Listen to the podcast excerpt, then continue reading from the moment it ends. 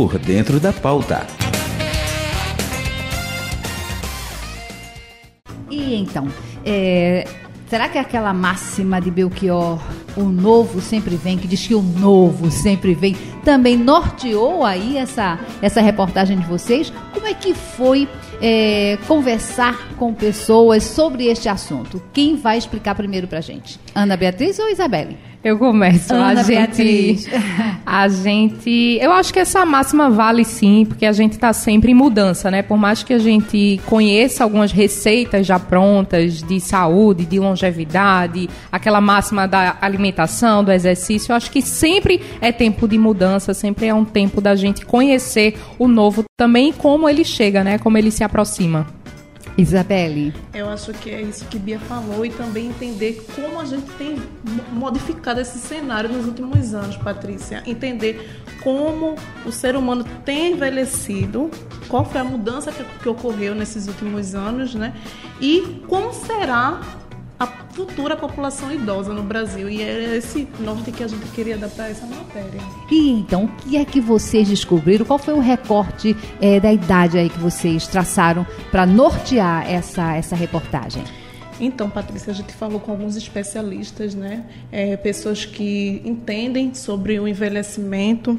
E aí a gente conseguiu um recorte sobre tanto o uso de tecnologia da população mais jovem, que vai ditar a velhice daqui a algum tempo, quanto o aumento da fecundidade no Brasil, que vai representar também uma, uma população idosa cada vez maior, comparado a uma população em nascimento, que vai diminuir cada vez mais.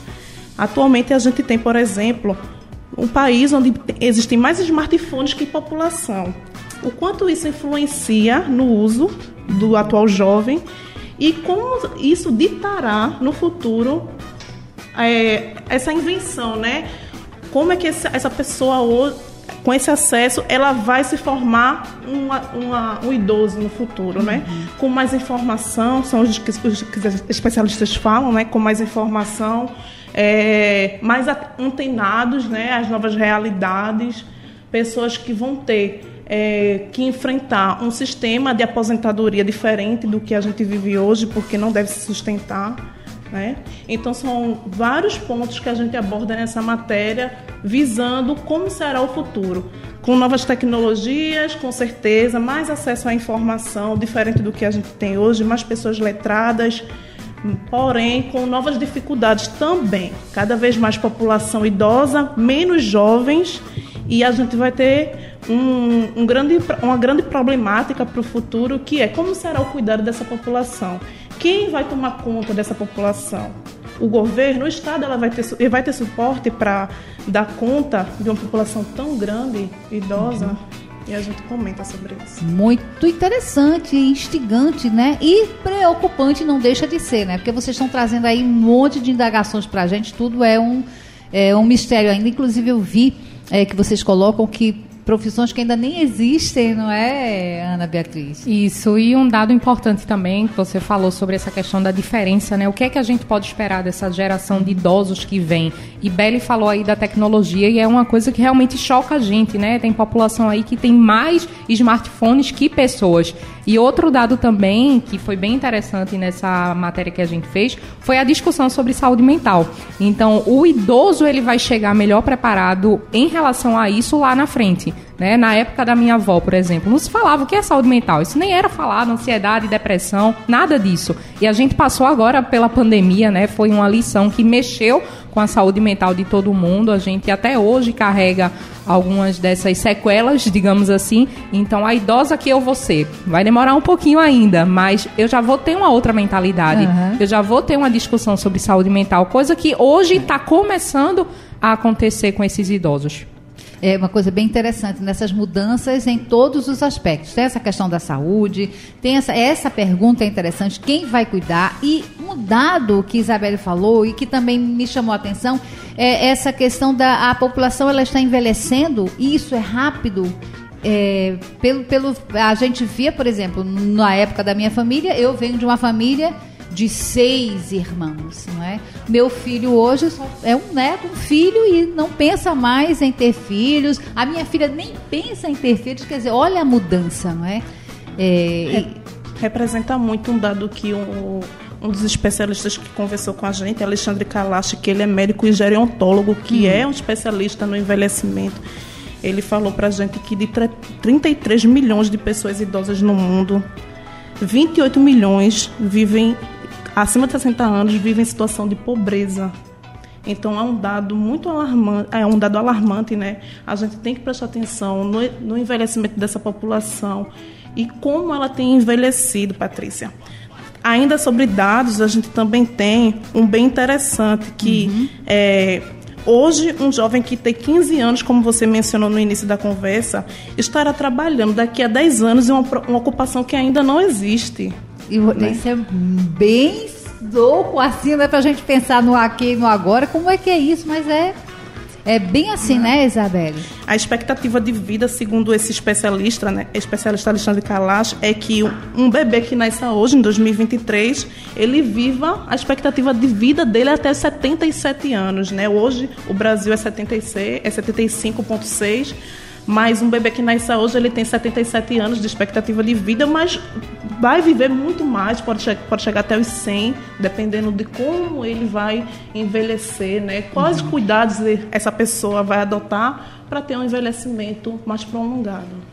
E como também vai acontecer isso, né? A gente sabe que o índice de pobreza ele mexe muito com as estruturas de forma geral na vida de uma pessoa, né? Então, como é que esse idoso também, principalmente ele que está inserido numa camada social inferior, como é que ele vai chegar, com quais condições e com quais recursos, com quais acessos ele vai conseguir ter essa, esse desempenho, esse seu desenvolvimento ao longo da vida? E a gente sabe que quando a gente está idoso, a gente está mais frágil também, né? A gente requer maiores cuidados, maiores atenções. Então, é, uma, é um dado, né? Um fato que traz certa preocupação para a gente também. E, ao mesmo tempo, aquela reflexão de como a gente está se preparando para isso. E aí, Bia, até tem um dado recente, porque para mim que fiquei responsável, né? para o levantamento de dados, uhum. senti um pouco de dificuldade para encontrar, né? Falando sobre bastidores, né? Isso. Dados é, sobre o envelhecimento, a gente teve o censo de 2022 que ainda não divulgou o recorte por idade da população brasileira. Então, a gente não consegue ainda ter esse recorte da população idosa no Brasil. Eles adiaram, era para ter sido divulgado mês passado e ainda não foi.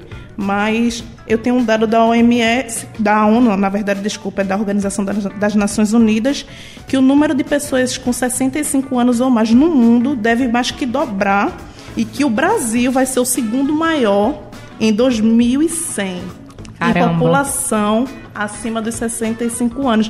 Então, numa é, estimativa global, daqui a 100 anos, daqui a menos de 100 anos, daqui a 70 anos, Isso. mais ou menos, o Brasil deve ocupar o segundo lugar no ranking da população com maior população acima de 65 anos. E aí, é, Ana Beatriz, essa população que está é, se preparando agora, quer dizer, não é nem se preparando, né? Já está imersa nessa questão da tecnologia, né? Ela chega lá diminuindo essa questão social também que você trouxe, essas diferenças sociais. É, é essa é uma tendência? Eu acredito que sim, Patrícia, até pelo que a gente já vem acompanhando, né? Existe formas de evolução que a gente já percebe no dia a dia. A gente vê os idosos inseridos. Eu falei há pouco sobre a questão do debate na saúde mental, mas não é só isso. O idoso ele está mais ativo e ele está querendo comprovar, não que ele precise, mas comprovar que ele pode sim ocupar esses espaços. Uhum. Então a gente também percebe ele inserido em espaços que antes eram negados a ele, até por um excesso de cuidado, que é um ponto que eu quero trazer daqui a pouco, que eu aprendi muito também nessa pauta. Mas é, ele mostra que ele pode desempenhar, que ele pode se aperfeiçoar e também entrar em alguns recursos, em algumas tecnologias, ter acesso a alguns tipos de informação, de conteúdo e também de formatos que ele antes não estava acostumado, não estava adaptado. E é isso. A tendência realmente é que a gente consiga abrir mais esse leque, que lá na frente a gente tenha idosos mais tecnológicos e também mais ativos. Uhum. É, até porque isso já está acontecendo, né? É, querendo ou não, o idoso, porque o idoso também, a idosa é diferente, eles são diferentes, porque principalmente as mulheres, sim, não sim. é? Porque é, são aposentadas, as que se aposentaram, mas que não querem mais ficar, em, não ficam em casa, né, tomando conta dos netos, não querem é fazer um curso de informática, querem fazer uma especialização, querem viajar, não é? E aí nesse é, é, nessa percepção dessa reportagem para fazer essa reportagem, quem que vocês conversaram, quem que vocês entrevistaram, como é que foi isso? Então, é, Belly ficou com essa parte de pegar os especialistas, né, ver os dados direitinho, fazer esse, compara esse comparativo, essa comparação. E eu fiquei mais nesse lado de ir atrás dos personagens, ir atrás das histórias. Belly também entrou com dois ou três personagens, não foi? Eu falei com aproximadamente essa quantidade também. E fui atrás de algumas histórias e em, uma, em um desses dias de entrevistas, eu fui até o Parque da Jaqueira para ver os idosos, isso aí já se voltando à parte da, da atividade física, do exercício, e fui atrás deles para ver quem é que estava se exercitando. E ouvi histórias assim incríveis. Teve uma senhora, o nome dela é Deugice. Ela tem hoje 75 anos e ela mora em Brasília. Aí ela veio visitar, veio aqui para o Recife visitar uma filha que mora lá próximo ao Parque da Jaqueira e aproveitou para continuar essa, essa atividade, essa rotina de exercício. Eu estava lá, já estava na terceira volta, parou para conversar com a gente, super simpática, super ativa e estava na companhia da filha. Uhum. E a filha contou que ela já teve um AVC, que ela ficou três meses assim paralisada, não conseguia nem se levantar. E agora vê a mãe assim, andando, fazendo exercício, ela ainda não está podendo voltar a correr, mas ela toda agoniada, dizendo que pretende fazer isso em breve. Então, assim, são histórias que a gente percebe que muitas vezes a gente limita o idoso, foi o que eu tinha falado uhum. antes, né? De ser uma, até um aprendizado para mim. Eu até passei a ver a minha avó diferente depois dessa matéria. Ela, que, se ela souber que eu tô falando dela aqui, mas ela tem uma mania quando a gente vai fazer feira, por exemplo, é, aí geralmente eu vou com ela. Aí saio carregando as sacolas e não deixo ela levar nada. E ela, não, eu quero levar alguma coisa. Aí eu pego uma sacola com guardanapo, com coisas mais leves. Aí ela, eu não tô inválida, eu quero levar uma sacola. E eu, caramba, depois dessa matéria eu fiquei, por que ela não pode carregar? É. Não vou botar peso, né? Mas é. assim, geram umas barreiras, assim, a gente tem um excesso de cuidado que muitas vezes até termina sendo negativo. Ela fica, eu não sou uma inválida. Aí eu fico, caramba, como é que ela deve se sentir? Depois dessa matéria eu comecei a repensar alguns comportamentos, porque a gente tem um, um cuidado, um zelo que termina até sendo prejudicial, né? Uhum. Eu também tive um pouco de mudança, né, pessoal, é. com relação a essa matéria depois que a gente finalizou e ouvindo histórias, ouvindo especialistas, a gente vai modificando mesmo assim certos é, preconceitos né, que a gente tem em relação à pessoa idosa. Eu acho que mudou muito a minha percepção. Né? Me emocionei muito ouvindo as histórias. Né? Teve uma que, na verdade, foram duas pessoas que mexeram bem, muito, bem bastante assim comigo, que foi é, uma socióloga, Cleide Galiza, ela tem 73 anos, disse que a atividade física sempre teve, esteve presente na vida dela, né, hidroginástica principalmente. Ela disse: eu, não, eu escolhi não ter filhos, eu escolhi morar sozinha, eu escolhi não casar, eu escolhi viver minha individualidade. Tô me vendo nela. E aí ela disse assim: a gente tem esse modelo de sociedade, muitas vezes a gente busca viver toda essa coisa que as pessoas impõem, que dizem que a gente tem que viver. Eu tenho 73 anos, eu estou vivendo muito bem, com as minhas escolhas. E eu acho que cada um de nós tem que precisamos viver a nossa individualidade, né? E agarrar isso como nosso propósito de vida. É necessário a gente ter propósito de vida, sabe? E aí isso me tocou de uma forma muito profunda, que ela, isso que ela mencionou. E uma outra pessoa que eu entrevistei foi Dona Maria Paula da Costa. Ela tem 79 anos estava numa ação da Prefeitura do Recife, é um encontro de idosos, que eles promovem jogos para a pessoa idosa, na verdade, né? E aí ela me falou, né? Ela tem 79 anos e disse que nunca viveu a juventude, sempre se sentia presa, o pai dela não permitia que ela saísse de casa, depois ela se casou, teve filhos. E só foi viver, de fato, porque ela fala isso, né? Eu só vive, comecei a viver depois dos 50 anos né? Antes eu não me sentia viva, eu fazia o que as outras pessoas queriam que eu fizesse. Eu fui mãe, eu ocupei espaços e papéis e não fui o que eu gostaria de ser. E falou também que sofreu muito, né? Muitas vezes a gente tem essa população, esse recorte da população mais carente, que vive o envelhecimento de uma forma é, prejudicial, né? Sem acesso à saúde, sem acesso à educação, muitas vezes. Então não é uma velhice feliz, né? Muitas pessoas falam, ah, eu escutei muitos relatos. Eu hoje, na velhice, sou muito mais feliz do que quando eu era na minha juventude, porque eu não tive oportunidades, ou eu sofria muito, eu tive que viver em contextos de pobreza, de não ter trabalho, enfim, mil situações que agora, já no, no envelhecimento, na, na período né, envelhecimento, já estão é, transformando a vida e enxergando a vida de outra forma, porque isso é importante. Né? Só uma dúvida, Beli. Essa personagem, a Maria Paula, foi a que falou do carnaval? Não, a do carnaval já foi outra. Já foi outra, né? Já Teve outra. uma que se apegou no carnaval, disse que também me lembrou muito a é. história dela porque ela no começo também falou que vivia muito aprisionada, né? Não sentia que estava vivendo a vida dela, não estava sendo dona do seu próprio nariz. E hoje não perde um bloco de carnaval. É verdade. ela mencionou isso, ela disse que o marido dela ah. não permitia que ela saísse, que o pai não permitia, mas que depois que o marido faleceu, ela foi, não perde um galo da madrugada. Cabeça de touro, não é essa? É ela mesma.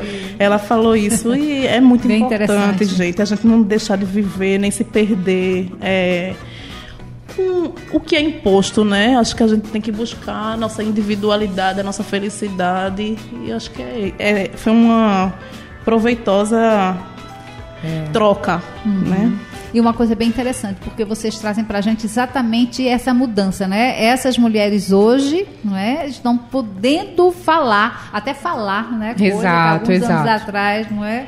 Uhum. É, era até era do silêncio, né? Invisibilidade mesmo, né? Hoje não, elas estão aí falando e você que foi, é, anda para o Parque da Jaqueira, se você for às academias da cidade, né? Então, já as mulheres estão lá.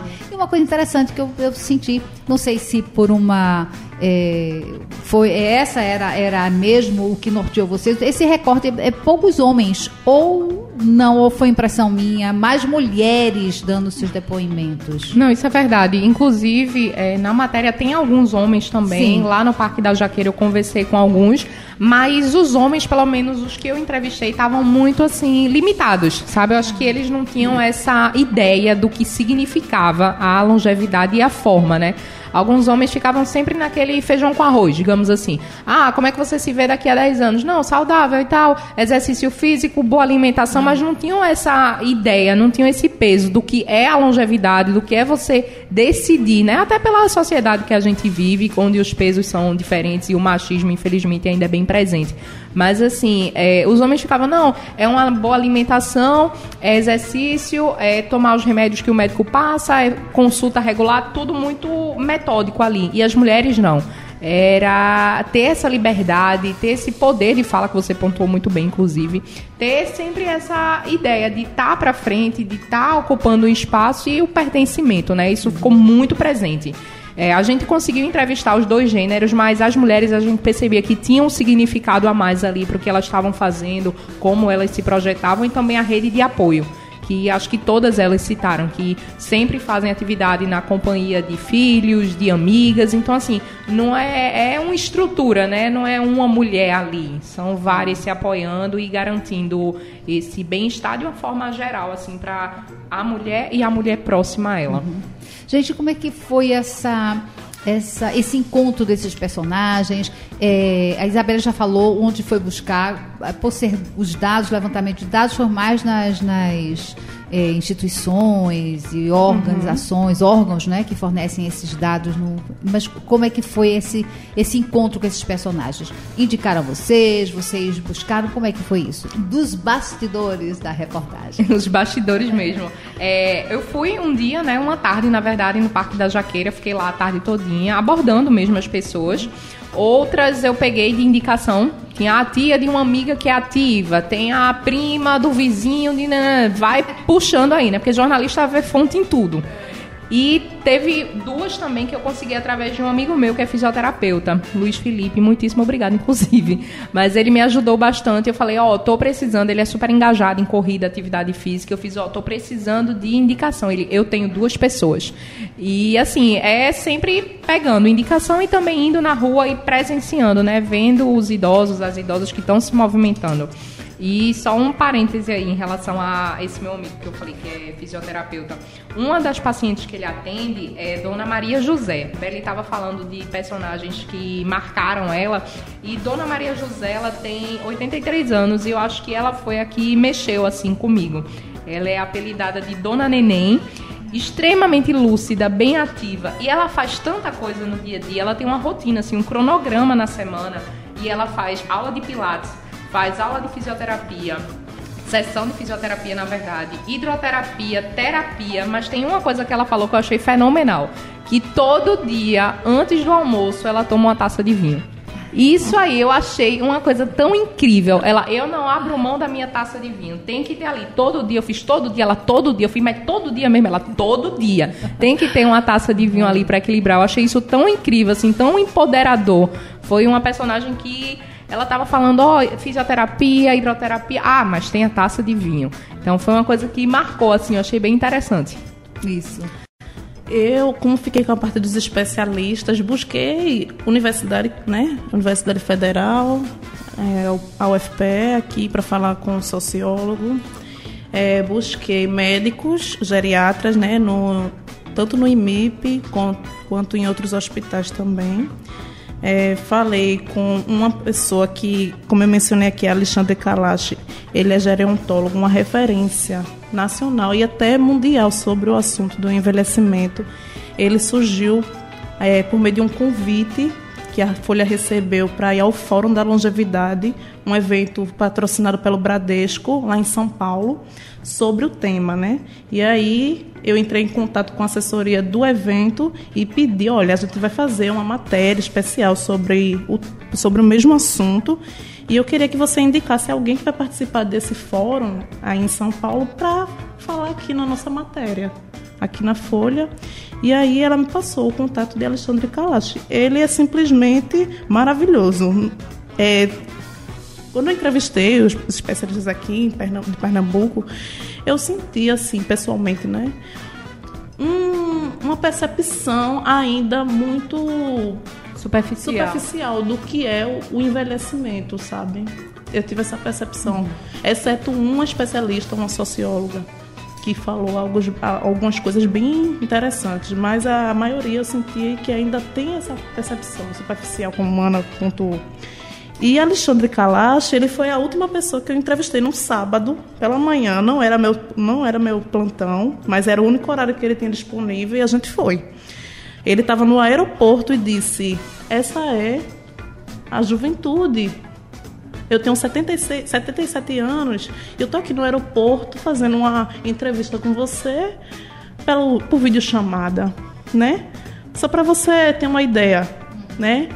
E aí essa pessoa, esse Alexandre Kalash, ele é presidente do Centro Internacional de Longevidade Brasil e é ex-diretor do Departamento de Envelhecimento e Saúde da Organização Mundial da Saúde. Somente. Somente. e eu não sabia nem, assim, né? O que é que eu vou perguntar? Porque eu já perguntei a tanta, tanta coisa, tanta gente, né? E ele é um super especialista, mas foi quem abriu minha mente para tantas coisas, né? Tantos assuntos, tantos pontos sobre o envelhecimento, quando ele traz esses dados da população que vive em situação de pobreza, população idosa, quando ele traz as taxas de fecundidade que ele aborda aqui, é, um casal que não tem dois filhos, ele não se repõe e que o Brasil vem vivenciando essa diminuição na taxa de natalidade há 25 anos e a gente não está prestando atenção nisso. A gente vai ter uma população cada vez mais idosa no Brasil que não tem uma, uma, um sistema de saúde suficiente para atender. Então, onde é que está a preocupação aí? Sabe? E Alexandre Kalash abriu minha mente. Foi uma pessoa que fez mudar to totalmente o rumo da minha matéria, assim, é. da nossa matéria.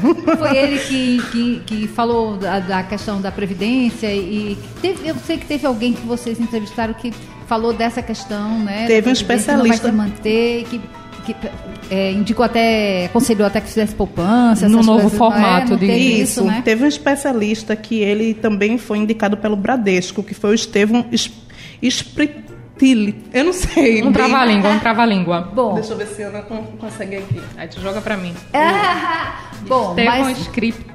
Skriplit.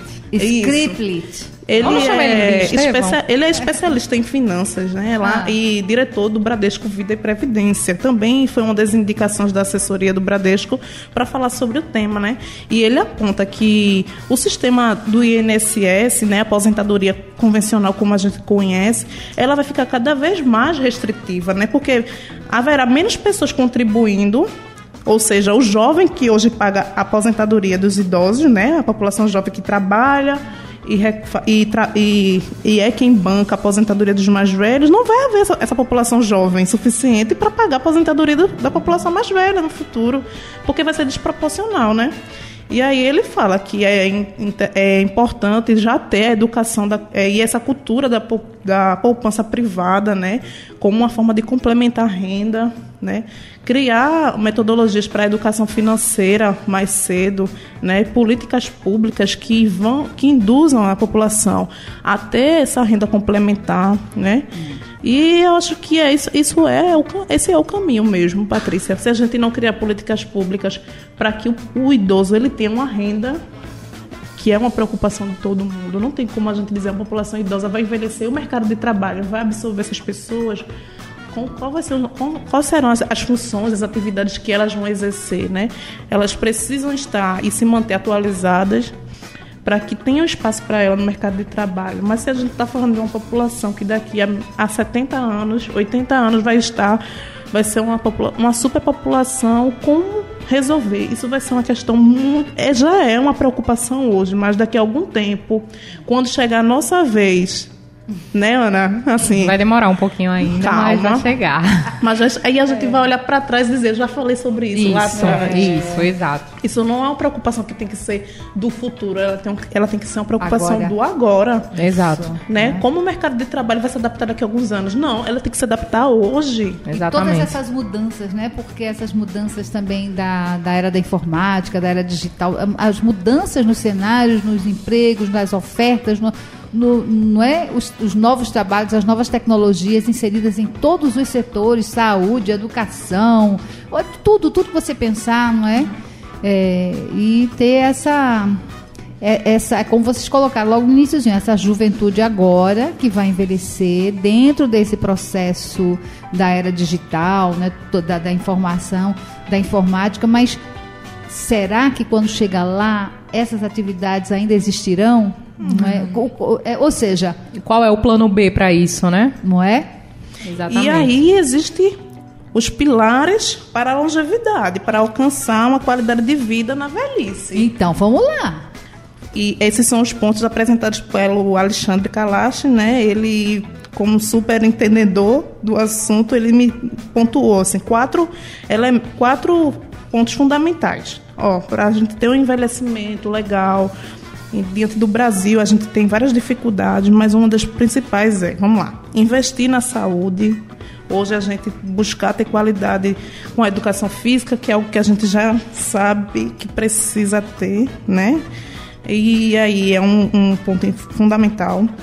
Ele disse também que o acúmulo de conhecimento e aprendizado ao longo da vida é o que vai fazer a gente se manter ativo, né? E com possibilidade de atrair oportunidades no mercado de trabalho, independente do cenário que a gente venha enfrentar. A participação social, para que a gente envelheça se sentindo útil, né? Não aquele idoso que antigamente, ah, não, fica ali cuidando dos netos e tal. Não, a gente precisa se sentir pertencente e se encontrar também a uma atividade. Quando a gente se aposenta, quando a gente se aposenta, né? Quando as pessoas se aposentam, muitas vezes elas param de fazer qualquer atividade vivem dentro de casa e se isolam. E não deve ser assim. Segundo Alexandre Kalash, a gente deve, como pessoa, né, ser humano, deve procurar um rumo para se sentir bem e, e também transformar a vida da- das outras pessoas, transformar positivamente o mundo. E ele disse procurar ter participação social e se sentir útil na sociedade, né? Seja com atividade voluntária, seja na igreja, seja fazendo o que for, mas faça algo que, que mantenha ativo e que socialmente as pessoas olhem para você e dizem essa pessoa ela é necessária Né? Isso é um ponto que ele falou. E a última é a proteção dos idosos, né? Como eu comentei. É, precisa ter a garantia de que essa população vai ter algum tipo de renda para com, comprar seu medicamento. Ele até cita isso, né? O idoso ele só quer saber que se na velhice ele vai ter dinheiro para se alimentar e comprar o seu medicamento. Então quem vai garantir isso? Então é a proteção do idoso durante o seu período de envelhecimento, né? Os últimos anos, para que os seus últimos anos não sejam de abandono. É uma frase que ele usa e que a gente vê frequentemente nos dias atuais, né? Muitos idosos acabam sendo largados pela família, pelos filhos, enfim, por motivos N que a gente não, não conhece, a gente não sabe a realidade, mas que sim, existe, é algo que precisa ser é, considerado né, para que não haja com essa população que vai chegar tão forte lá no futuro, cada vez mais idosa, idosos no mundo. Pois é, são contas de matemática básica, digamos assim, né? Essas preocupações em como o idoso vai ter acesso a serviços de saúde, como ele vai ter garantia de poder comprar o seu medicamento, de ter uma alimentação saudável, de fazer exercício, tudo isso passa por uma rede de conceitos, uma rede de situações. Então são contas de matemática básica que a gente faz aqui e ali para poder projetar é, esse, esse futuro com a garantia de direitos.